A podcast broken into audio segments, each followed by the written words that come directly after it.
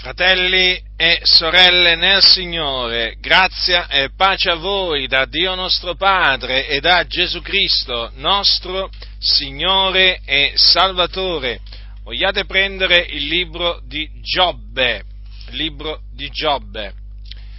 Leggerò i primi, i primi eh, due capitoli, o comunque quasi, no, comunque tutti e due i capitoli Giobbe quindi, eh, il libro di Giobbe. Così è scritto. C'era nel paese di Uz un uomo che si chiamava Giobbe. Quest'uomo era integro e retto, temeva il Dio e fuggiva il male. Gli erano nati sette figliuoli e tre figliuole, possedeva settemila pecore, tremila cammelli, cinquecento paia di bovi, 500 asine e una servitù molto numerosa. E quest'uomo era il più grande di tutti gli orientali. I suoi figlioli solevano andare gli uni dagli altri e darsi un convito, ciascuno nel suo giorno, e mandavano a chiamare le loro tre sorelle perché venissero a mangiare e a bere con loro. E quando la serie dei giorni di convito era finita, Giobbe li faceva venire per purificarli. Si levava di buon mattino e offriva un olocausto per ciascuno d'essi, perché diceva, può darsi che i miei figliuoli abbiano peccato ed abbiano rinnegato il Dio in cuor loro. E Giobbe faceva sempre così. Ora accadde un giorno che i figliuoli di Dio vennero a presentarsi davanti all'Eterno e Satana venne anch'egli in mezzo a loro. E l'Eterno disse a Satana, donde vieni? E Satana rispose all'Eterno, dal percorrere la terra e dal passeggiare per essa. E l'Eterno disse a Satana, hai tu notato il mio servo Giobbe? Non, un, non ce n'è un altro sulla terra che come lui sia integro, retto, tema il Dio e fuga il male. E Satana rispose all'Eterno, egli forse per nulla che Giobbe teme il Dio? Non l'hai tu circondato d'un riparo, lui, la sua casa e tutto quello che possiede? Tu hai benedetto l'opera delle sue mani e il suo bestiame ricopre tutto il paese. Ma stendi un po' la tua mano, tocca quanto egli possiede e vedrai se non ti rinnega in faccia.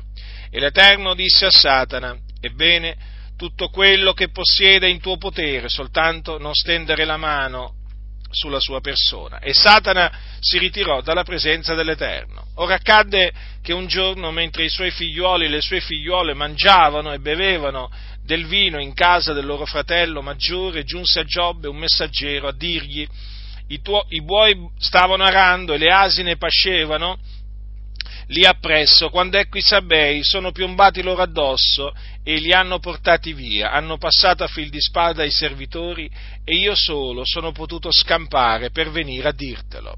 Quello parlava ancora quando ne giunse un altro a dire il fuoco di Dio è caduto dal cielo, ha colpito le pecore i servitori e li ha divorati.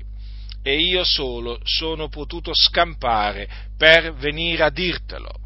Quello parlava ancora quando ne giunse un altro a dire, i Caldei hanno formato tre bande, si sono gettati sui cammelli e li hanno portati via, hanno passato a fil di spade i servitori e io solo sono potuto scampare per venire a dirtelo. Quello parlava ancora quando ne giunse un altro a dire, i tuoi figlioli e le tue figliuole mangiavano e bevevano del vino in casa del loro fratello maggiore.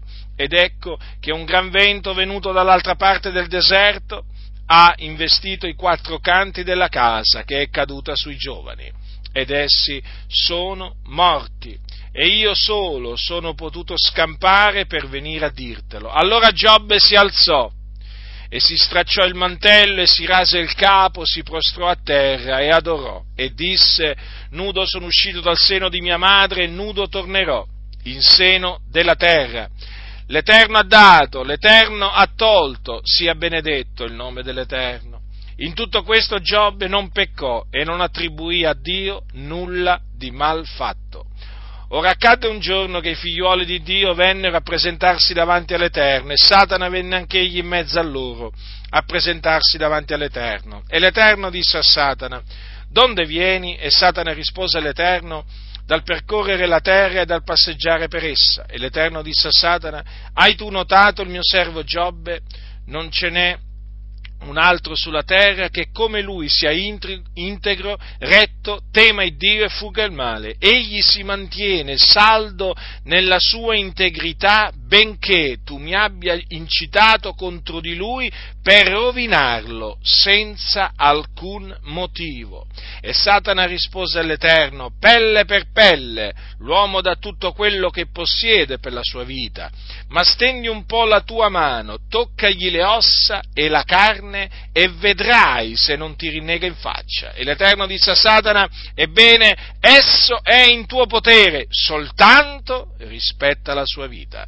E Satana si ritirò dalla presenza dell'Eterno e colpì Giobbe di un'ulcera maligna dalla pianta dei piedi al sommo del capo e Giobbe prese un, co- un coccio per grattarsi e stava seduto sulla cenere e sua moglie gli disse ancora stai saldo nella tua integrità ma lascia stare Dio e muori. E Giobbe a lei tu parli da donna insensata. Abbiamo accettato il bene dalla mano di Dio e rifiuteremmo d'accettare il male? In tutto questo Giobbe non peccò con le sue labbra.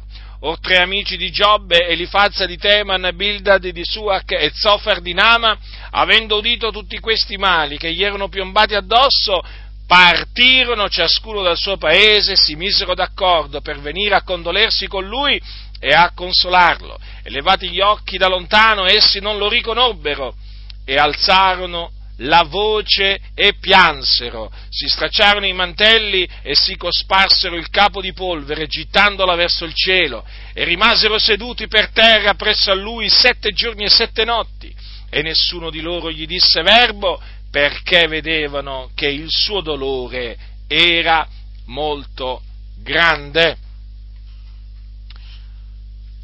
Ora,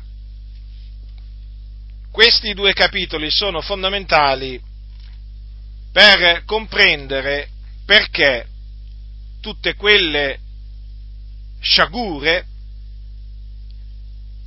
che noi sappiamo piombarono su Giobbe, gli piombarono addosso. Qui praticamente si parla delle origini di quelle, di quelle sciagure, che furono per Giobbe motivo di grande afflizione e grande dolore veramente grandi. Ora, Giobbe era un uomo integro, retto, temeva il Dio e fuggiva il male. Questa è la testimonianza che la scrittura rende di questo uomo. Realmente esistito, Giobbe non è un'allegoria, Giobbe fu un uomo. Dico questo perché, come al solito, ci sono quelli che allegorizzano pure Giobbe. Dicono no, ma Giobbe non è, non è stato in effetti un vero personaggio storico, ma Giobbe rappresenta le solite ciance, le solite ciance per screditare la parola di Dio. Non gli va bene ad alcuni, nemmeno Giobbe. E allora devono, devono il personaggio storico di Giobbe non gli, non gli, sta bene, quindi lo devono allegorizzare. Noi questa allegoria la rigettiamo. Giobbe dunque era un uomo, fu un uomo che visse nel suo tempo e la scrittura lo definisce come un uomo integro, retto, temeva Dio e fuggiva il male. Un uomo molto ricco, dice che era il più grande di tutti gli orientali. Eh, avete notato cosa dice? Possedeva 7.000 pecore, 3.000 cammelli, 500 paia di bovi, 500 asini e una servitù molto numerosa. Aveva poi sette figli maschi e tre figlie eh, femmine. Ora, che cosa avvenne ad un certo punto della vita di Giobbe? Avvenne che eh, Satana, cioè quindi l'avversario, il diavolo, si presentò eh, in mezzo ai figliuoli di Dio davanti a Dio e Dio fece eh, una domanda, una domanda a Satana. Donde vieni? E Satana gli rispose dal percorrere la terra e dal passeggiare per essa. Ma il Signore proseguì e Dio gli fece anche, eh, diciamo, un'altra domanda con eh, alcune affermazioni. E gli disse, hai tu notato il mio servo Giobbe? Quindi notate bene che Dio chiama Giobbe suo servo. Quindi Giobbe serviva il Dio, lo serviva. D'altronde era un uomo che temeva il Dio e fuggiva il male. Allora, Giobbe fu chiamato da Dio suo servo. E il Signore fa questa affermazione.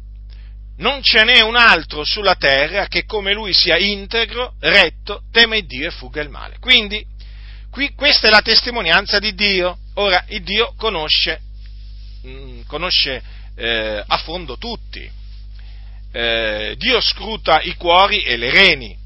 Quindi quando lui parla di qualcuno bisogna prestare la massima attenzione, perché quello che dice Dio è la verità. Il Dio non può sbagliarsi su una persona, non può sbagliarsi, è impossibile, perché Dio conosce tutto, tutte le cose sono nude e scoperte agli occhi suoi. Allora il Signore ha detto non ce n'è un altro sulla terra, sulla terra, attenzione, in quel momento storico, questa è la testimonianza di Dio, non c'era sulla terra un altro come Giobbe, che come lui fosse integro, retto, temesse Dio e fuggisse il male. Allora, il Dio ha detto queste parole di Giobbe. Noi gli crediamo. Quindi Giobbe lo possiamo chiamare il giusto Giobbe. Giobbe era un uomo giusto. Non era un arrogante, non era un superbo, non era un vanaglorioso, non era un empio, non era uno stolto, perché temeva il Dio e il timore dell'Eterno è il principio della sapienza. Quindi Giobbe era anche savio, sì, perché appunto temeva il Dio e fuggiva il male. Allora, davanti a questa affermazione di Dio, Satana risponde.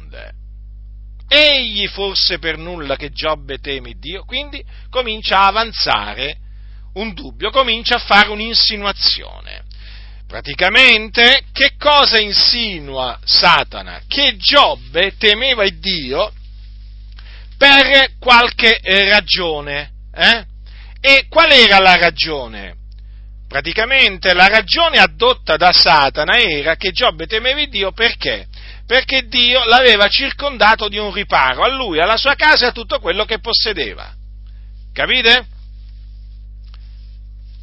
Sì, proprio così. Dio l'aveva benedetto a Giobbe e lo aveva messo al riparo perché praticamente gli aveva messo un riparo attorno al che Satana, l'avversario, eh, dice a Dio, stendi un po' la tua mano, tocca quanto egli possiede e vedrai se non ti rinnega in faccia. Quindi Satana riteneva che siccome Giobbe eh, temeva il Dio perché Dio aveva benedetto l'opera delle sue mani, perché Dio lo, lo, aveva, messo, lo aveva circondato d'un riparo, a lui, a tutti i suoi beni, a tutta tutta la sua famiglia. Allora, se il Dio avesse esteso la sua mano contro quello che possedeva Giobbe, allora Giobbe avrebbe rinnegato il Dio. Queste sono parole che fanno riflettere molto. Fanno riflettere molto, perché rivelano il carattere di eh, Satana, che è chiamato diavolo perché è il calunniatore, l'accusatore, colui che accusa ingiustamente i santi del Signore. In questo caso, in questo caso, accusò Giobbe, ma lo accusò naturalmente ingiustamente. Praticamente lo accusò di temere Dio perché Dio lo, aveva eh, circondato ad un riparo. Per cui lui eh, dice a Dio, tocca quanto egli possiede eh, e vedrai se non ti rinnega in faccia. Allora il Signore rispose, ebbene, tutto quello che possiede in tuo potere, soltanto non stendere la mano sulla sua persona. E allora Satana si ritirò dalla presenza del Signore. Ora, leggiamo poi che quello che avvenne, praticamente avvenne che Dio privò Giobbe dei suoi beni, dei suoi beni, non solo, ma anche dei suoi figliuoli e delle sue figliuole. Abbiamo visto appunto che a, a seguire uno dopo l'altro si, eh, eh, diciamo, eh, si susseguirono queste, eh, questi eventi tragici per la vita, eh, la vita di Giobbe.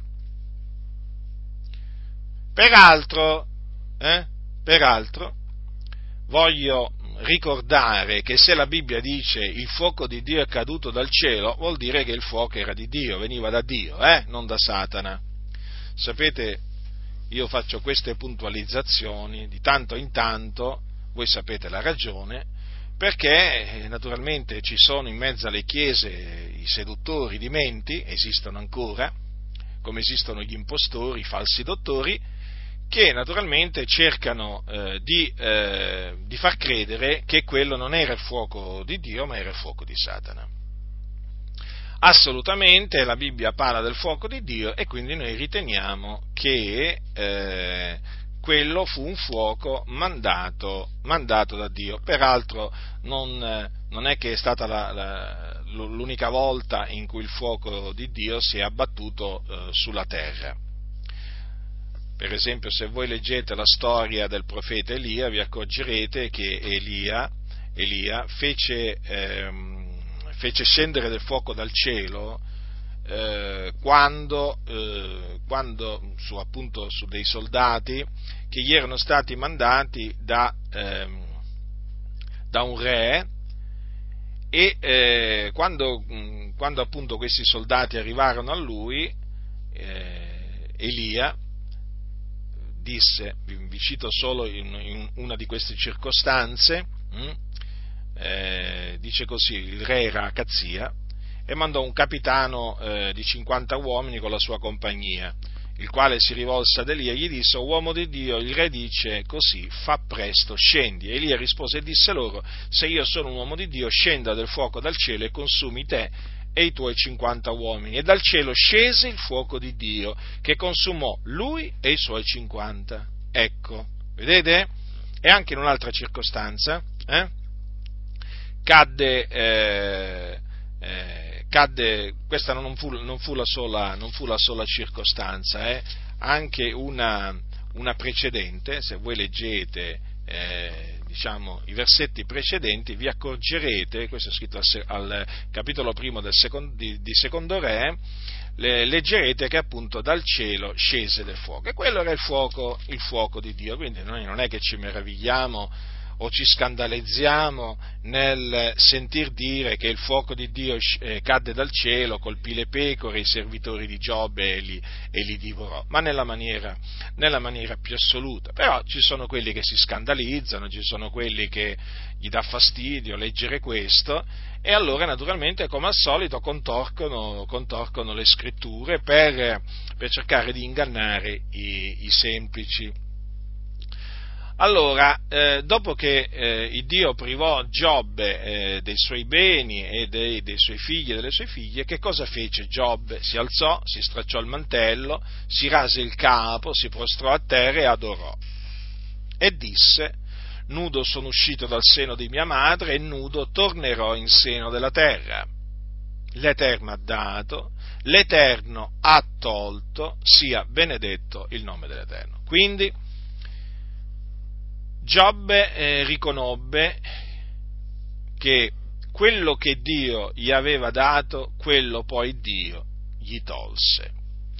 E nella fare questa affermazione disse, sia benedetto il nome dell'Eterno. Quindi benedisse il Signore in mezzo a quella grande afflizione Notate che disse l'Eterno ha dato, l'Eterno ha tolto. Non disse l'Eterno ha dato e Satana mi ha tolto o Satana ha tolto. No, L'Eterno ha dato, l'Eterno ha tolto, sia benedetto il nome dell'Eterno. Quindi Giobbe riconobbe che fu Dio, che fu Dio ad arricchirlo, l'Eterno ha dato, ma fu anche Dio ad impoverirlo, l'Eterno ha tolto, perché gli tolse, eh, gli tolse appunto tutti quei, tutti quei beni. Eh, ma qui veramente avete notato, qui si parla veramente eh, di, tanti, di, tanti, cammelli, di tante pecore, di tanti asini, insomma, sono servitù molto numerose. Eh, insomma, Giobbe era, era, il più grande degli orientali, insomma, si ritrovò veramente senza, eh, senza quelle ricchezze che aveva avuto. Che aveva avuto. Ma lui riconobbe che era stato il Dio praticamente a togliergliele. E difatti il Signore è colui che fa arricchire e colui che fa impoverire. Da lui dipendono le circostanze, fratelli nel Signore. Lui è colui che sta assiso sul trono e lui agisce come vuole con gli abitanti, gli abitanti della terra. Egli è il re dei re, è il Signore dei signori. Che cosa dice la scrittura in merito eh, alla reazione di Giobbe? Dovete considerare la, la, la, reazione di Giobbe attentamente perché eh, dovete considerare che fu una reazione eh, che seguì veramente quella serie di eh, sciagure che piombarono sulla sua vita. La Bibbia dice in tutto questo Giobbe non peccò e non attribuì a Dio nulla di malfatto Vedete? Giobbe, quindi, si mantenne saldo nella sua integrità, eh, continuò a temere Dio, eh, a, fuggire, a fuggire il male. Allora la storia prosegue, la storia prosegue, Satana si presenta ancora una volta davanti a Dio in mezzo ai figliuoli di Dio e eh, ecco che il Signore Dio dice a Satana, donde vieni? Quindi la stessa domanda che gli aveva fatto la, la volta precedente. E Satana risponde, dal percorrere la terra e dal passeggiare per essa. Quindi stessa risposta, eh, eh, diciamo da parte dell'avversario. E l'Eterno eh, dice a Satana, hai tu notato il mio servo Giobbe? Eh?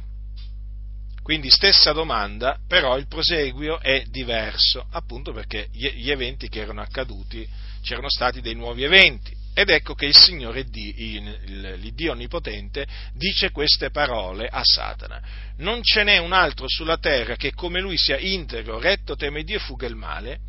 Ecco, quindi stesse, stesse parole anche queste, di quelle che aveva già detto nella volta precedente, però aggiunge questo, il Signore Dio. Ascoltate eh, queste parole egli si mantiene saldo nella sua integrità, benché tu mi abbia incitato contro di lui per rovinarlo senza alcun motivo. Qui è Dio che parla, eh, fratelli nel Signore. Allora, Dio dice che Giobbe eh, si mantiene saldo nella sua integrità. Non era scaduto dalla sua integrità, no, era rimasto, era rimasto saldo nella sua integrità.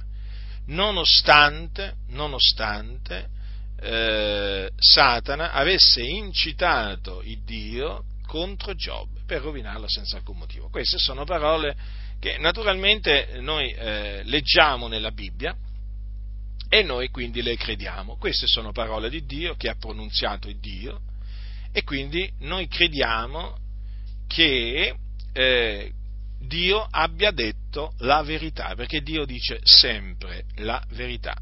Notate, benché, queste sono parole di Dio, che Dio ha detto a Satana. Dice, egli si mantiene saldo nella sua integrità, benché tu mi abbia incitato contro di lui per rovinarlo senza alcun motivo. Cosa significa questo? Non c'era alcun motivo per rovinare Giobbe. Lo dobbiamo credere? O non lo dobbiamo credere questo? Noi lo crediamo. Certo noi non possiamo comprendere appieno il Dio, non possiamo comprendere appieno tutti i suoi disegni, però sta di fatto che il Dio queste parole le ha dette. Quindi questo conferma che Giobbe era un uomo integro, retto, temeva il Dio, fuggiva il male. Proprio così. Satana, non eh, naturalmente soddisfatto della, della risposta, colse l'occasione per spingersi oltre e disse pelle per pelle, l'uomo dà tutto quello che possiede per la sua vita, ma stendi un po' la tua mano, toccagli le ossa e la carne e vedrai se non ti rinnega in faccia. Quindi vedete, l'obiettivo di Satana era quello di, eh, di far sì che Giobbe rinnegasse il Signore. Eh? Quindi questa volta dice al Signore, stendi un po' la tua mano, toccagli le ossa e la carne. Quindi praticamente in questo caso eh, eh, Satana eh, con, queste, con, queste, sue parole chiese eh, a Dio incitò il Dio a privare Giobbe della sua salute. Proprio così. Stendi un po' la tua mano, toccagli le ossa e la carne e vedrai se non ti rinnega in faccia. La risposta di Dio fu, ebbene esso in tuo potere, è in tuo potere soltanto rispetto alla, la sua vita. Quindi, eh, con queste parole il Dio pone eh, dei limiti ben precisi. Mentre la, la, la, volta precedente aveva detto soltanto non stendere la mano sulla sua persona e Satana si era dovuto sottomettere eh, a questo ordine, in questo caso il, eh, il Dio dice, eh, dice, a Satana soltanto rispetto alla sua vita, quindi non era, eh, Gio, ehm, Satana non era autorizzato a mettere a morte Giobbe. A colpirlo sì, a colpirlo sì nella carne, nelle ossa, ma non a eh, togliergli la vita. Allora cosa c'è scritto? Che Satana si ritirò dalla presenza dell'Eterno e colpì Giobbe. Allora, di che cosa lo colpì? Di un'ulcera maligna, dalla pianta dei piedi al sommo del capo. E eh, nonostante tutto ciò, quindi nonostante Giobbe fosse stato privato anche della salute, lui si mantenne saldo nella sua integrità anche in questa circostanza. Questa cosa fu notata da sua moglie, che parlò da donna insensata. Ancora stai saldo nella tua integrità? Ma lascia stare Dio e muori. Questa è la moglie di Giobbe, eh? parole della moglie di Giobbe. Ma Giobbe la riprende. Tu parli da donna insensata. Eh, era sua moglie e lui proprio gli disse che aveva parlato proprio da donna insensata. E disse Giobbe queste parole sagge, anche queste parole sono sagge, anche quelle che ho citato prima erano sagge, comunque Giobbe disse anche queste altre parole sagge. Abbiamo accettato il bene dalla mano di Dio e rifiuteremmo di accettare il male? Notate? Prima Giobbe aveva detto, l'Eterno ha dato, l'Eterno ha tolto, sia benedetto il nome dell'Eterno. Qui, qui fa un'altra osservazione, eh? fa un'altra osservazione e dice a sua moglie, eh, per turarle la bocca, abbiamo accettato il bene dalla mano di Dio e rifiuteremo di accettare il male? Come dire, noi dobbiamo essere disposti anche ad accettare il, ma- il male dalla mano di Dio. Allora Giobbe credeva che dalla mano di Dio si può accettare pure il male? Sì, credeva pure questo, perché credeva che Dio è sovrano. In tutto questo Giobbe non peccò con le sue labbra. Allora, fratelli, riflettete.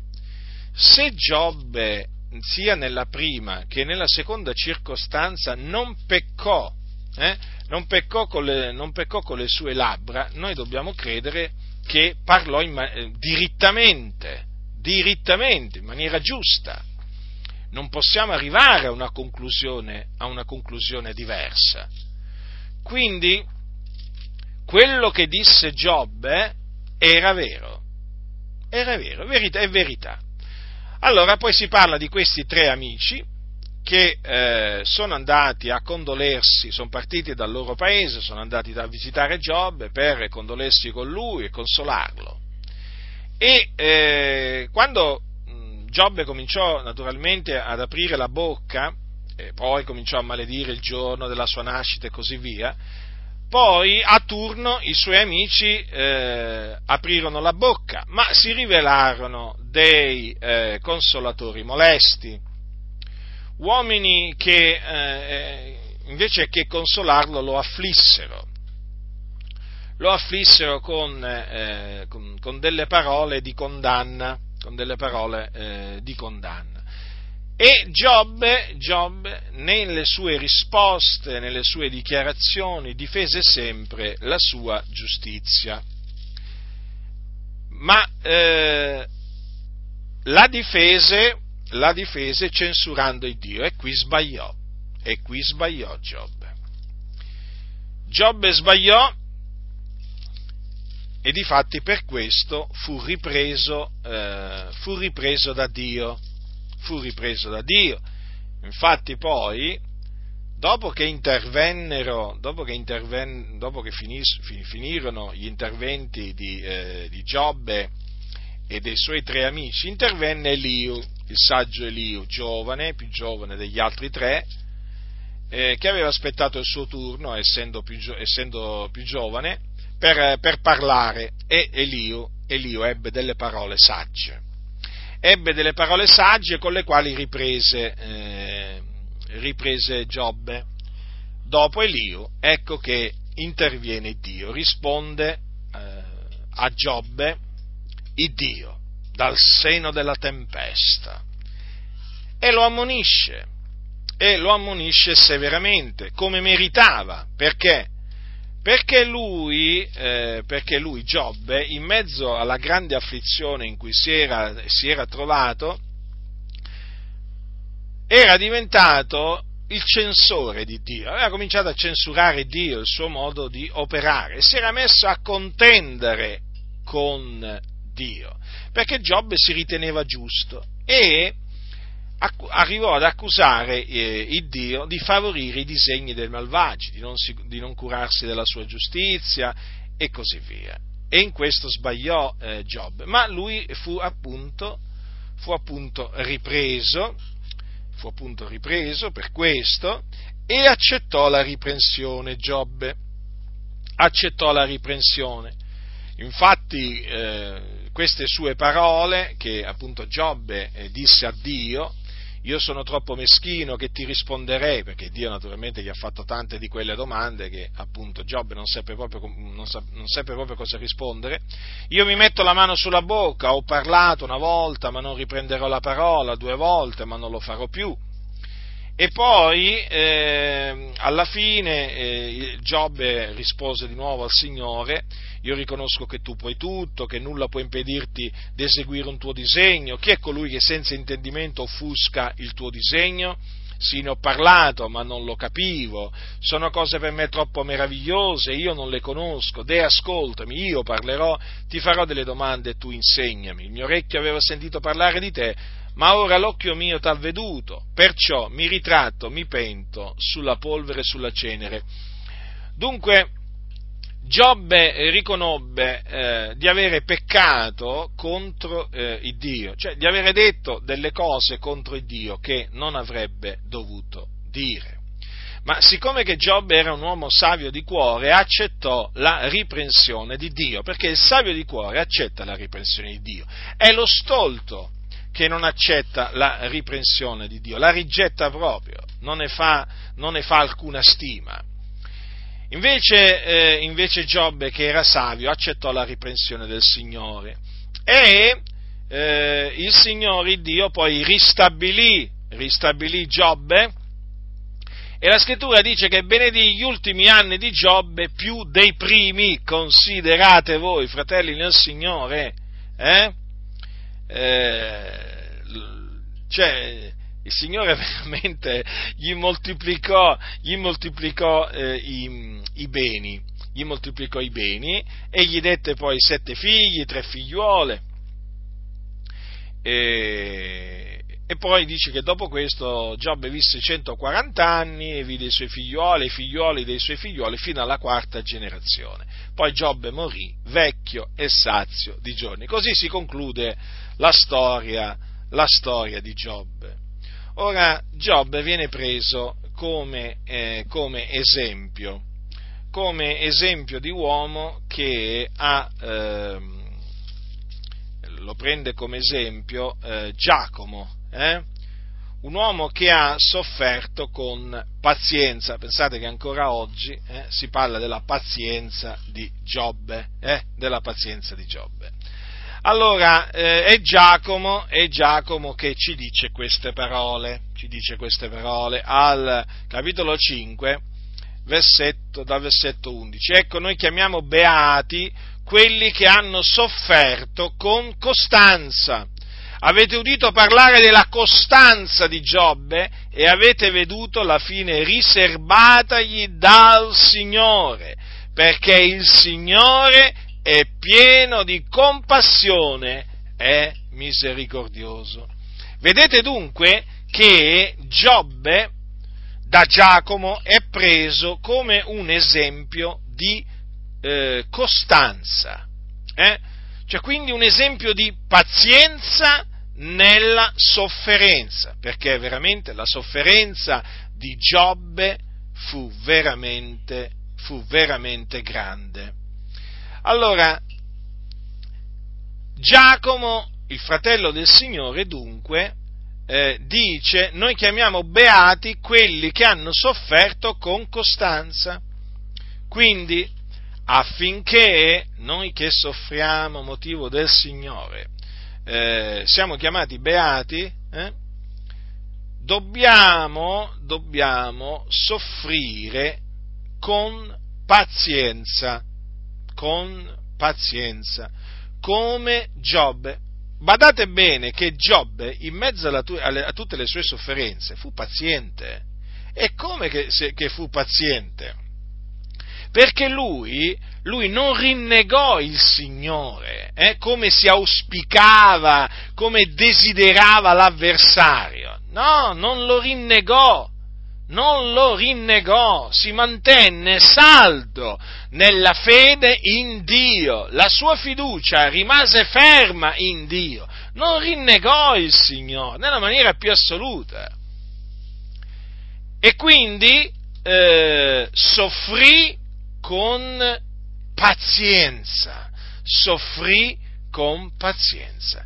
E noi, e noi, figliuoli di Dio, per la grazia di Dio, siamo chiamati a soffrire, fratelli, a soffrire, eh? perché siamo destinati ad essere afflitti e dobbiamo eh, so, diciamo, eh, soffrire pazientando quindi sopportando pazientemente eh, le sofferenze.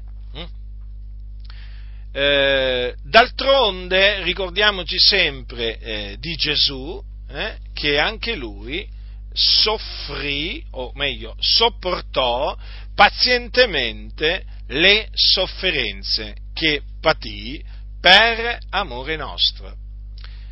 Allora, noi siamo chiamati a soffrire. Siamo destinati a soffrire, fratelli del Signore. Tutti quelli che vogliono vivere piamente in Cristo Gesù saranno perseguitati. Quindi noi lo sappiamo che cosa ci aspetta. Io torno eh, spesso su questo argomento perché, perché so che eh, è di fondamentale importanza. Eh? Peraltro so che questo, questo è un argomento che eh, molti rifiutano di trattare perché hanno paura che poi le persone scappano. Ma a me proprio di vedere le persone scappare non mi interessa proprio niente. Scappassero pure. Eh, questa è la verità. Chi non ama la verità, se se ne vuole andare, peggio per lui. Rimane scandalizzato nel sentire la verità, peggio per lui. Cioè, voglio dire, certamente non è, col- non è, colpa mia se uno rimane scandalizzato davanti, davanti alla, parola, alla, parola, del Signore. Allora l'Apostolo Paolo ha detto a Timoteo, soffri anche tu per l'Evangelo, sorretto dalla potenza di Dio. Vedete? Eh? E poi gli dice anche, sopporta anche tu le sofferenze come un buon soldato di Cristo Gesù. Allora, noi siamo in guerra, eh? noi siamo in guerra siamo in una guerra, non siamo in vacanza, siamo in una guerra. Contro chi combattiamo? Eh? Contro chi combattiamo? Combattiamo contro delle entità demoniache, diaboliche. Infatti cosa dice l'Apostolo Paolo? Dice così, il, il combattimento nostro non è contro carne non è contro sangue e carne, ma contro i principati, contro le potestà, contro i dominatori di questo mondo di, di tenebre, contro le forze spirituali della malvagità che sono nei luoghi celesti. Allora, Primo, noi appunto siamo in, in, un combattimento, in una guerra, che è chiamata anche la buona guerra. Buona guerra naturalmente che noi combattiamo contro gli spiriti maligni, che sono al servizio di Satana e quindi contro Satana. Allora, che cosa accade? Accade che Satana eh, eh, usa, eh, usa, degli esseri umani per eh, affliggerci, per affliggerci per eh, farci calunniare, per, eh, per, farci fare del male, comunque sia, dei torti, per farci, per farci del male. Allora, noi che cosa dobbiamo fare? O comunque per cercare di farci apostatare, apostatare dalla fede, per, cercare, per, per cercare di farci rinnegare il Signore. Quindi noi siamo in guerra contro il diavolo. Eh? A proposito, noi possiamo citare il diavolo, eh? Noi possiamo citare, perché so che in certe comunità si guardano dal citare il diavolo, dal nominarlo, ma la Bibbia lo nomina, quindi non si capisce perché noi non dovremmo nominarlo. La Bibbia ne parla del diavolo? Sì, allora ne parliamo pure noi. In che termini ne parla? Beh, lo sapete, eh? ne descrive l'operato, ne descrive il carattere, quindi noi ci atteniamo a quello che dice la Sacra Scrittura. Quello che non bisogna fare, secondo quello che dice la Sacra Scrittura, non è eh, nominare ehm, eh, il diavolo, perché si può nominare il diavolo, quello che noi non dobbiamo eh, come cristiani fare è dir male delle dignità, nel senso non dobbiamo lanciare giudizi ingiuriosi contro, eh, contro il diavolo in altre parole, noi non dobbiamo usare un linguaggio buffonesco nei suoi confronti, non dobbiamo, eh, non dobbiamo affi, affi, affibbiargli eh, epiteti, eh, diciamo, mh, voglio dire, ingiuriosi, ehm, di scherno e così via, come fanno purtroppo gli empi che so, si trovano in mezzo alle chiese. Infatti dice che eh, Michele, l'arcangelo Michele, quando contendendo col diavolo eh, disputava circa il corpo di Mosè, non ardì lanciare contro lui un giudizio ingiurioso, ma disse ti sgridi il Signore. Quindi quello che, noi, eh, quello che a noi è vietato di fare è lanciare contro il diavolo giudizi ingiuriosi, ma per il resto noi possiamo nominarlo, noi possiamo parlare di lui appunto nei termini in cui ne parla, ehm, in cui ne parla la, sacra, la Sacra Scrittura. Quindi noi siamo in guerra contro il diavolo, lo dobbiamo dire, lo dobbiamo dire, non dobbiamo vergognarci di dirlo non dobbiamo vergognarci e nemmeno dobbiamo avere paura di dirlo, perché in Cristo Gesù, noi appunto dimorando in Cristo Gesù, siamo al sicuro, il Signore ci ha circondato ad un riparo, noi siamo figliuoli di Dio, lavati col prezioso sangue di Cristo Gesù. Quando l'avversario verrà come una fiumana, lo Spirito dell'Eterno lo metterà in fuga. Nessun'arma fabbricata contro di noi riuscirà. Noi abbiamo il Signore, il nostro protettore, è il nostro scudo. Chi dimora all'ombra, all'ombra, all'ombra di Dio sta al sicuro, fratelli, dimora al sicuro, sotto le ali del Signore, v'è sicurezza, ma di che cosa dobbiamo avere paura? Quindi noi dobbiamo dire chiaramente che so, siamo in guerra contro il diavolo. Allora, chiaramente in questa guerra eh, si soffre, si soffre perché l'avversario, il diavolo, non è che rimane indifferente.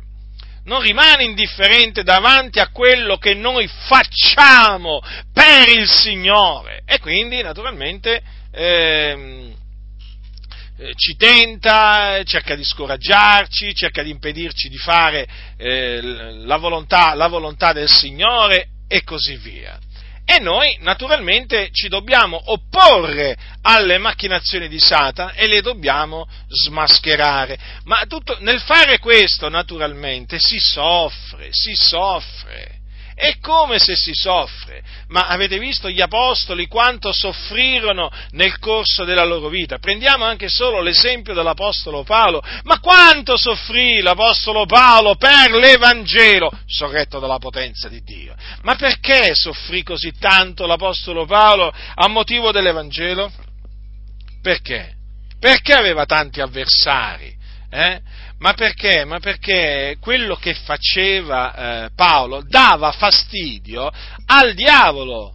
E certo, le nostre azioni eh, a, eh, diciamo, fatte nel nome del Signore Gesù, per la gloria di Dio, ricordatevi che subiscono una reazione da parte di Satana, da parte del diavolo, eh, che ci odia e che va attorno a guisa di leon ruggente cercando chi possa divorare. Vedete? Quindi l'avversario è in azione del continuo, allora noi che cosa dobbiamo fare? Resistergli stando fermi nella fede. Ma appunto, in mezzo a queste, in mezzo a queste afflizioni, noi siamo chiamati a sopportare con pazienza. Vedete quanto è importante dunque l'esempio, l'esempio l'esempio di Giobbe. Vi ricordate che cosa disse il Signore Gesù all'angelo della chiesa di Smirne? Non temere quello che avrai da soffrire. Anzi, ancora prima, io conosco la tua tribolazione la tua povertà, ma, non, ma, ma pur sei ricco, e le calunnie lanciate da quelli che si dicono d'essere giudei e non lo sono, ma sono una sinagoga di Satana. Non temere quello che avrai da soffrire, ecco il diavolo sta per cacciare alcuni di voi in prigione perché siate provati, avrete una tribolazione di dieci giorni, sii fedele fino alla morte e io ti darò la corona della vita. Vedete dunque sofferenze, eh? sofferenze a motivo di Cristo Gesù. Sofferenze che vi ricordo servono, servono eh? per provare la nostra fede, perché notate, dice il diavolo sta per cacciare alcuni di voi in prigione perché siate provati. Infatti è chiamata la prova della nostra fede, la prova della nostra fede. E chi prova la nostra fede? È il Signore. Quindi la prova della nostra fede, appunto, eh, viene dal, dal, Signore. E questa, e questa mh, mm, eh, prova è importante, è importante superarla, fratelli nel Signore, e la si può superare solamente pazientando in mezzo all'afflizione. E quindi questo significa rimanendo fermi nel Signore, saldi nel Signore, eh? senza rinnegare il Signore quindi, perché ricordatevi, ricordatevi che quello che il diavolo si auspica è che noi rinneghiamo il Signore, che noi rinneghiamo il Signore e naturalmente in mezzo all'afflizione c'è la tentazione, ma noi dobbiamo resistere alla tentazione, dobbiamo rimanere saldi in Cristo Gesù, dobbiamo fare come ha fatto Giobbe e dobbiamo naturalmente stare attenti, nel, nel senso dobbiamo rimanere saldi, però dobbiamo stare attenti eh, a, non fa, a, non imitare Giobbe nel senso che eh, a non eh, farci dire delle parole contro Dio in mezzo alle nostre afflizioni, no, eh? no, teniamo teniamo la lingua al suo posto, eh, teniamo la lingua al suo posto e eh, conduciamoci con saviezza, parliamo con sapienza anche in mezzo, alle, eh, in mezzo alle, sofferenze che noi patiamo per amore del Signore. Eh? Ricordatevi che Dio è sempre giusto, eh? non è che è giusto solamente qualche giorno, eh, una parte dei giorni dell'anno, eh? no, no, no, no, no, no, o qualche volta è giusto e qualche volta è ingiusto, no, Dio è sempre giusto. Dio è sempre giusto, Dio ha sempre ragione. Eh? Siamo noi, lui è sempre fedele, siamo noi che talvolta siamo infedeli. Eh? Lui non sbaglia mai, siamo noi che falliamo in molte cose, non lo dimentichiamo mai questo. Allora in mezzo all'afflizione, fratelli, naturalmente non facciamo come Giobbe che si lasciò scappare delle parole contro Dio e poi per quelle parole fu severamente ripreso dal Signore. Quindi manteniamoci, eh, manteniamoci eh, saldi nel Signore, eh, eh, sopportando pazientemente quello che abbiamo da, eh, eh da sopportare eh, a motivo, a, motivo, del Signore e studiamoci appunto di, ehm, di, non rinnegare il Signore, perché come dice, come dice la scrittura, l'Apostolo Paolo che parla, se lo rinnegheremo, anch'egli ci rinnegherà. Capite allora perché l'avversario, eh, il diavolo, si auspica che noi rinneghiamo il Signore? Avete capito? Perché la scrittura dice che se lo rinnegheremo, anch'egli, cioè il Signore, anche, anche il Signore, ci rinnegherà, fratelli nel Signore. Guardate, fratelli nel Signore, che quelli che rinnegano il Signore, essendo che saranno rinnegati, andranno in perdizione. Eh? Cioè, nessuno, nessuno, si illuda, eh? il mio giusto vivrà per la sua fede, se si tira indietro, dice il Signore, l'anima mia non lo gradisce. Eh? Capite? Io voglio ricordarvi che, che il Signore, eh, che il Signore un, un, giorno disse ai suoi apostoli queste, queste parole, no, perché sapete, non dobbiamo mai dimenticare, dobbiamo mai dimenticare quello, quello che ha detto Gesù. È facile dimenticarsi anche quello che ha detto Gesù. Per quello noi dobbiamo sempre andare alla parola e ricordarci delle parole di Gesù. Ascoltate, ascoltate. Queste parole le ha dette agli apostoli quando li mandò a predicare il regno, eh, a sanare gli infermi, a risuscitare i morti, a mondare le brose, a cacciare i demoni. Ascoltate. Sono scritte in Matteo, capitolo 10. Chiunque dunque mi riconoscerà davanti agli uomini, anch'io riconoscerò lui davanti al Padre mio che è nei cieli. Ma chiunque mi rinnegherà davanti agli uomini, anch'io rinnegherò lui davanti al Padre mio che è nei cieli. Allora, tornando a Giobbe, tornando a Giobbe, vi ricordate che cosa disse, che cosa disse Giobbe eh, al Signore? Eh? Cosa gli disse? Allora, la prima volta, stendi un po' la tua mano, tocca quanto egli possiede e vedrai se non ti rinnega in faccia. La seconda volta invece, eh? stendi un po' la tua mano, toccagli le ossa e la carne e vedrai se non ti rinnega in faccia. Vedete cosa si auspicava? Eh? Questo lui si auspicava e questo si auspica ancora, eh?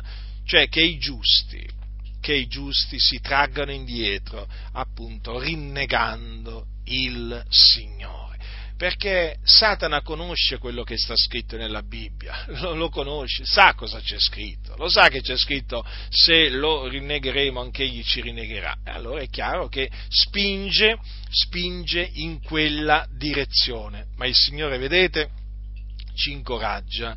Eh?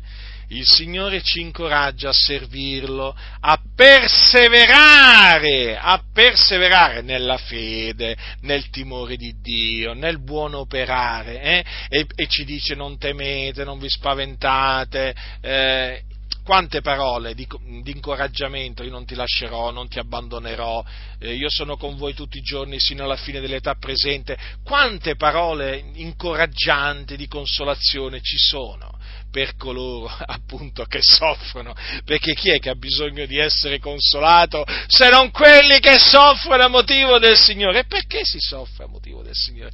Ma perché? Perché, come dice l'Apostolo Paolo, tutti quelli che vogliono vivere piamente in Cristo Gesù saranno perseguitati. Perché nel vivere piamente in questo mondo eh, ci si attira l'odio del mondo. Ha capito? L'odio del mondo ce lo si attira quando si, fa, quando si fa il bene eh, quando si vuole imitare il Signore Gesù Cristo, eh, quando si vogliono imitare gli apostoli, allora lì si scatena, il, mo- il mondo si scatena, sì sì, ma perché il mondo che è tenebre odia la luce. A proposito, a proposito, guardate che oramai quando si parla di mondo, ormai bisogna metterci anche diciamo, una parte della Chiesa, che non è Chiesa ma è mondo praticamente. Lo sapete quanti in mezzo alle Chiese non sono mai nati di nuovo, sono morti nei loro falli, nelle loro trasgressioni, quindi sono mondo, sono mondo, eh? e ci perseguitano, si chiamano evangelici, eh? hanno questo nome, eh? cristiani evangelici, però sono mondo sono mondo perché non sono mai nati di nuovo, ci sono anche pastori che sono mondo e quindi sono tenebre, eh? hanno il titolo di pastore ma non sono mai nati di nuovo e ci odiano. Eh, o allora ci domandiamo perché ci odiano? Perché sono mondo, sono tenebre, sono tenebre, noi siamo luce nel Signore, allora ci odiano.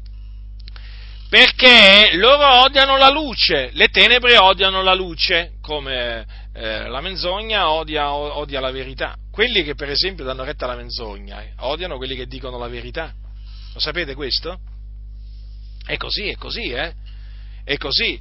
Eh, prendete per esempio i ladri, no? I ladri, i malfattori. Odiano, chi odiano? I, i malfattori odiano i magistrati, odiano le forze dell'ordine, eh, perché sanno che se appunto arriva il magistrato eh, se arriva il magistrato li prendono e li buttano dentro, come si suol dire. Eh? Vabbè, certamente li buttano dentro, poi in attesa del processo, ma se ci sono delle prove, delle prove inconfutabili, delle prove convincenti, è ovvio eh, che poi quelle persone per i loro reati vengono buttati in carcere, eh? vengono buttati in carcere. Allora è chiaro che per quanto ci riguarda l'odio, eh, l'odio, del mondo chiaramente eh, contro di noi eh, ha, questo, ha, questa origine, no? Eh, l'odio del mondo verso, verso la luce, verso la luce al mondo gli dà fastidio che noi eh, riproviamo le sue opere, che sono, sono malvagie, allora ci odiano, capite? capite? Se tu stai zitto, il mondo non ti odia, ma perché ti deve odiare? Se stai zitto, se sei compiacente, eh? Invece, se non sei per niente compiacente, se invece parli, eh, vieni odiato, dovunque tu ti trovi, a scuola, al lavoro, dovunque, per strada, in piazza, al negozio, in ufficio, dovunque, dovunque, perché le tenebre appunto odiano la luce e allora si soffre. Si soffre perché poi uno dice ma come? Sto facendo il bene, sto servendo il Signore, mi studio di piacere a Lui e guarda come mi trattano, mi trattano come se stessi, come se stessi facendo l'opera dei, dei, malvagi, come se io cercassi il male delle persone, perché è proprio così, tu fai il bene, no? tu procacci il bene delle persone e vieni praticamente considerato come uno che cerca il loro male. Ma è proprio così, è proprio così. Tu gli predichi il ravvedimento, l'Evangelo, gli annunzi il giudizio a venire, li metti in guardia, li metti in guardia dal, dal, dalle fiamme dell'inferno, li metti in guardia dalle fiamme della genna, li metti in guardia dai castighi di Dio. E loro si arrabbiano loro si arrabbiano, loro ti odiano, perché non vogliono sentire parlare di queste cose. Tu gli stai, loro ti dicono ci stai portando sfortuna, mi rovini la giornata, ma come ti permetti, sei un terrorista, non mi vuoi far vivere in pace, capite? Loro la prendono a male. Ma è normale, fratelli del Signore, è normale, eh? La verità dove arriva fa male. È come se fa male. E allora loro praticamente prendono il bene, perché noi alla fine gli stiamo facendo del bene, perché li stiamo avvertendo, gli stiamo predicando il messaggio no, della salvezza che è in Cristo Gesù, però loro la prendono a male, la prendono a male, reagiscono, reagiscono malamente, quindi insultando, perseguitando e così via, perché non sopportano, che, non sopportano, la luce, non sopportano la verità. Basta che leggete la storia di Gesù di Nazareth, leggete la storia, la storia degli Apostoli, ma potete leggere ancora prima la storia dei profeti e vi eh, renderete conto di questa verità. È una verità proprio biblica, è biblica questo, quello che dico è biblico, cioè è una cosa che tutti possono, tutti possono verificare tramite tramite la Bibbia. E allora si soffre, fratelli nel Signore, si soffre per mano degli empi. E di questi empi, badate bene, ce ne sono molti che si chiamano evangelici. Eh?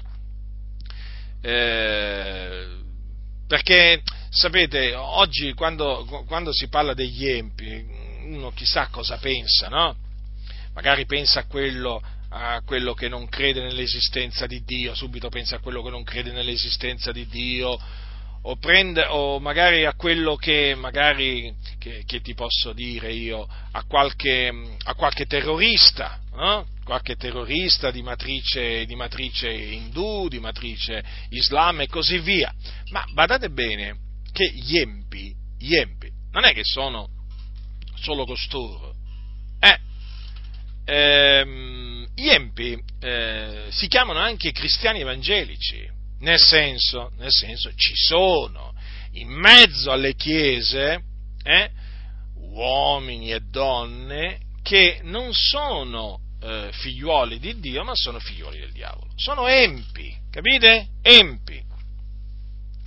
E costoro agiscono empiamente, parlano empiamente, quindi si riconoscono, quindi si riconoscono è già che si riconoscono, perché voi sapete che l'albero si riconosce dal frutto, eh? non dalle foglie, dal frutto. Allora, allora, che cosa succede? Eh, succede che questi, anche se portano il nome di cristiani evangelici, questi ti odiano. Questi ti odiano, è come se ti odiano, è come se ti odiano. Prendete per esempio eh, tra questi empi i massoni Mm? I massoni sono coloro che hanno, si sono affiliati alla massoneria, questa istituzione diabolica eh, che ha milioni di adepti in tutto il mondo, si presenta come un'associazione filantropica riservata. Eh? Se tu gli dici ai massoni, voi siete un'associazione segreta? No, riservata. Eh? Capite il sofisma che usano? Allora, i massoni sono appunto, eh, sono appunto un esercito, un grande esercito nel mondo intero, e molti di questi massoni eh, sono eh, in mezzo alle chiese evangeliche, ce ne sono molti. Eh? ce ne sono nelle chiese presbiteriane, riformate, valdesi, battiste, metodiste, chiese dei fratelli, eh, ce ne sono nelle chiese pentecostali, ah, un po' in chiese luterane, un po' dappertutto, si sono un po', diciamo, si sono un po' intrufolati un po' dappertutto. Allora, questi individui, eh, sia uomini che donne, perché ci sono anche le, le, le donne massone, eh, sono empi, sono empi parlano empiamente, pensano empiamente, agiscono empiamente. Loro si presentano naturalmente come appartenenti a, una, a, una, a un'associazione filantropica, però sono empi. Ma perché? Perché i principi che professano eh, inci, eh, diciamo, incitano all'empietà e sono principi diabolici. Eh, I massoni disprezzano il Signore Gesù Cristo, odiano il Signore Gesù Cristo, i massoni detestano la parola di Dio, la odiano e naturalmente odiano e disprezzano quelli che predicano la parola di Dio. Li odiano, li disprezzano, non quelli che predicano le favole, no, no, no, loro odiano e disprezzano quelli che predicano e praticano la parola di Dio. Eh? Basta metterli alla prova, eh? guardate che le cose che vi dico sono subito riscontrabili. Eh? Prendete uno di questi massoni, eh? Cominciate a fargli delle domande con la parola del Signore e poi vedrete che cosa succede. E poi vedrete che cosa succede. Semplice il discorso. Eh? Conoscete avete qualche parente massone? Comincia, mettetelo alla prova con la parola di Dio poi, e poi vi renderete conto. Che sia cattolico, che sia evangelico, non importa. Il massone, quando tu, quando ti vede, eh, quando, quando, sa che tu sei in Cristo, quando ti sente parlare da parte di Dio, eh, ti offende.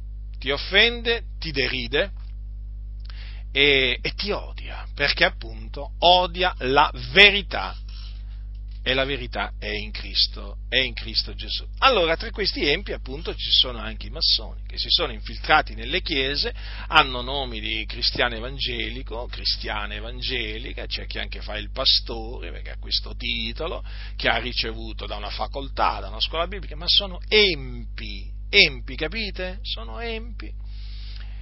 E questo spiega appunto eh, il loro odio e disprezzo verso di noi. Certo, noi soffriamo, noi soffriamo nel vedere, nel vedere nell'afflizione, soffriamo, mica, mica diciamo lo nascondiamo questo, no?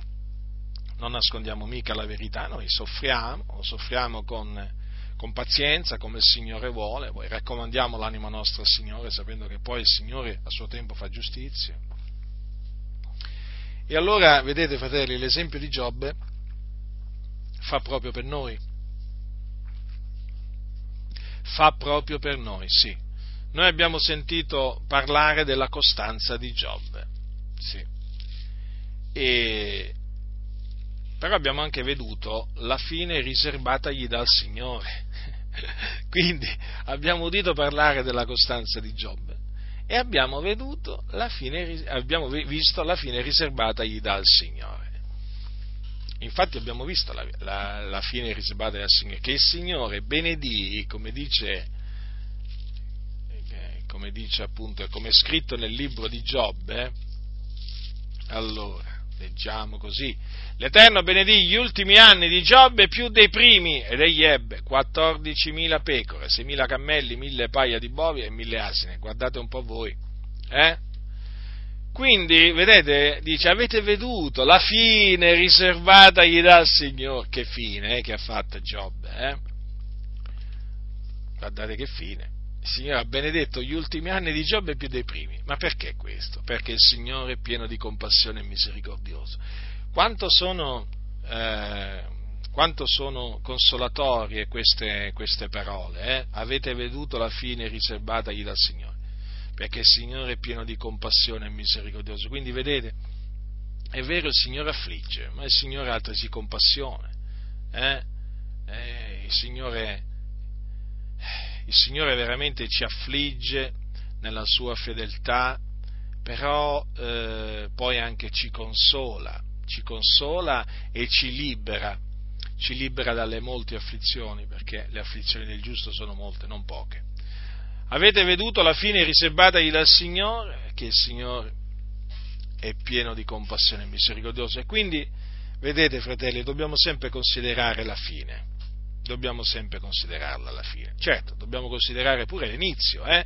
però dobbiamo anche considerare la fine. Che cosa ci riserva il Signore? Che cosa ci riserva il Signore? Sicuramente ci riserva un avvenire glorioso. Beh, questo lo dice la Sacra Scrittura quindi, voglio dire, non possiamo sbagliare, eh? non possiamo sbagliare perché Dio dice ci ha chiamati alla sua eterna gloria in Cristo, pensate un po' voi, quindi quello che ci aspetta è la gloria. Eh, infatti il Signore ci chiama al suo regno e alla, e alla sua gloria. Considerate allora la gloria che ci aspetta perché certo uno considera l'afflizione in cui, si, in cui, si, trova, però anche deve considerare poi la gloria che lo aspetta, non è che uno consider, deve considerare solo l'afflizione, ma anche la gloria, la gloria, e la gloria che ci aspetta è veramente meravigliosa, tanto che Apostolo Paolo dice ai santi, dice ai santi di Roma queste parole, io stimo che le sofferenze del tempo presente non siano punto da paragonare con la gloria che da essere manifestata a nostro riguardo.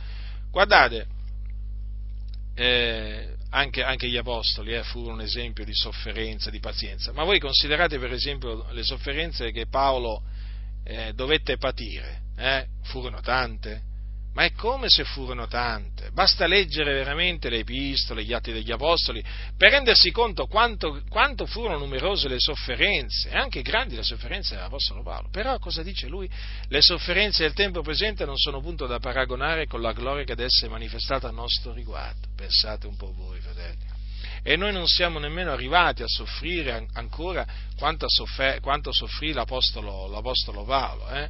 Per quello l'Apostolo Paolo diceva poi sempre, eh, diceva ai santi di Corinto, eh? dice la nostra momentanea leggera afflizione ci produce un sempre più grande, smisurato peso eterno di gloria. Vedete dunque? L'afflizione l'afflizione nella quale ci troviamo è momentanea e leggera, la gloria che ci aspetta ha un peso eterno, eh? un peso eterno e smisurato. Allora, fratelli, consideriamo, consideriamo attentamente ciò che il Signore ci riserva, la gloria. Allora è chiaro che se cominciamo a considerare la gloria che ci aspetta, e, eh, è ovvio che l'afflizione la cominciamo a considerare in un'altra maniera, non più pesante, ma momentanea e leggera. Eh? Quanto è importante dunque conoscere le scritture? Quanto è, eh, quanto è, importante conoscere le scritture? Perché le scritture ci parlano appunto del nostro avvenire glorioso, fratelli del Signore, del nostro avvenire glorioso. Quindi in mezzo, in mezzo alle sofferenze, fratelli nel Signore, eh, impariamo, impariamo a eh, soffrire con pazienza, perché questa è una cosa grata a Dio, sapete? Soffrire con pazienza. Non facciamoci prendere dall'impazienza, perché se ci facciamo prendere dall'impazienza, poi cominciamo ad agire in maniera sbagliata, a parlare in maniera sbagliata. Sapete? Avviene così poi, eh? Soffriamo, soffriamo con pazienza, questo il Signore, eh, questo il Signore vuole, eh, vuole da noi. E basta anche considerare, per esempio, i profeti, come vi dicevo prima, quanto soffrirono i profeti che parlarono nel nome del Signore, ma quanto hanno sofferto. Se voi prendete Geremia, Isaia, Ezechiele, voglio dire, hanno sofferto eh, que, eh, que, quegli uomini, ma perché parlarono nel nome del Signore. Invece i falsi profeti, quelli non soffrirono, non soffrirono per mano del popolo perché il popolo li osannava, il popolo li amava, li rispettava, Ma perché? Perché i falsi profeti non parlavano nel nome del Signore, facevano parlare la loro lingua eh? e dicevano così parla l'Eterno, ma l'Eterno non gli aveva detto assolutamente niente, ma loro parlavano. E allora quelli invece di, di loro parlavano, il popolo parlava bene no? De, dei falsi profeti e parlava male dei veri, dei veri profeti. E ancora oggi è così. Chi parla nel nome del Signore, da parte del Signore, è odiato, disprezzato. Eh? E invece chi racconta favole, eh? chi buffoneggia, chi si inventa veramente dottrine di ogni genere, chi lusinga i peccatori, eh? ah, quelli, quelli sono ben voluti, quelli sono amati, quelli sono rispettati. Allora, i profeti eh, anche loro hanno sofferto tanto e anche loro hanno dovuto pazientare. Eh sì, fratelli nel Signore, tutti quelli che hanno sofferto per amore del Signore hanno dovuto pazientare e quindi anche noi siamo chiamati a pazientare, fratelli nel Signore, eh? ad essere pazienti. Infatti, perché dice siate dunque pazienti, fratelli, fino alla venuta del Signore? Eh? Perché altrimenti c'è questo comandamento? Dobbiamo essere pazienti, pazienti eh? come Giobbe. Avete udito parlare della costanza di Giobbe? E avete veduto la fine riservatagli dal Signore, perché il Signore è pieno di compassione e misericordioso. Quindi, fratelli nel Signore, questa mia parola vuole essere una parola di incoraggiamento per tutti voi a perseverare nella fede, a perseverare nel timore di Dio in mezzo alle vostre sofferenze. Quindi a pazientare, a pazientare, perché arriva il momento in cui il Signore ci libera e ci libererà dalle afflizioni, perché Lui lo ha promesso, fratelli, molte sono le afflizioni del giusto, ma l'Eterno lo libera da tutte, quindi quale afflizione sei, in quale afflizione ti trovi, sappi che il Signore ci libererà. Ci libererà. Quindi non perdetevi d'animo, fratelli nel Signore, continuate a guardare a Gesù, duce perfetto esempio di fede. Eh? Continuate a guardare a Gesù, a imitare, a imitare Gesù. Non, eh, non guardate indietro, andate avanti, andate avanti, guardate avanti non guardate né a destra né a sinistra, guardate al Signore. Questa è la strada, è la strada giusta, è quella strada che mena in cielo. Ricordatevi sempre eh, che cosa ci riserva il Signore, la gloria, l'eterna gloria in Cristo Gesù. Quindi soffriamo con costanza, come fece il giusto Giobbe. Avete visto poi, no? il Signore l'ha liberato l'ha liberato da tutte le sue afflizioni, perché Dio, Dio è fedele. Il Dio si ricorda di noi perché noi siamo il suo popolo. Il Dio non si è dimenticato di noi, fratelli, ricordatevelo sempre questo. Anche quando sembra che il Signore ci abbia dimenticati, non è così, è un'apparenza, perché il Signore non ci dimentica, perché noi siamo i suoi figlioli. La grazia del Signore nostro Gesù Cristo sia con tutti coloro che lo amano con purità incorrotta.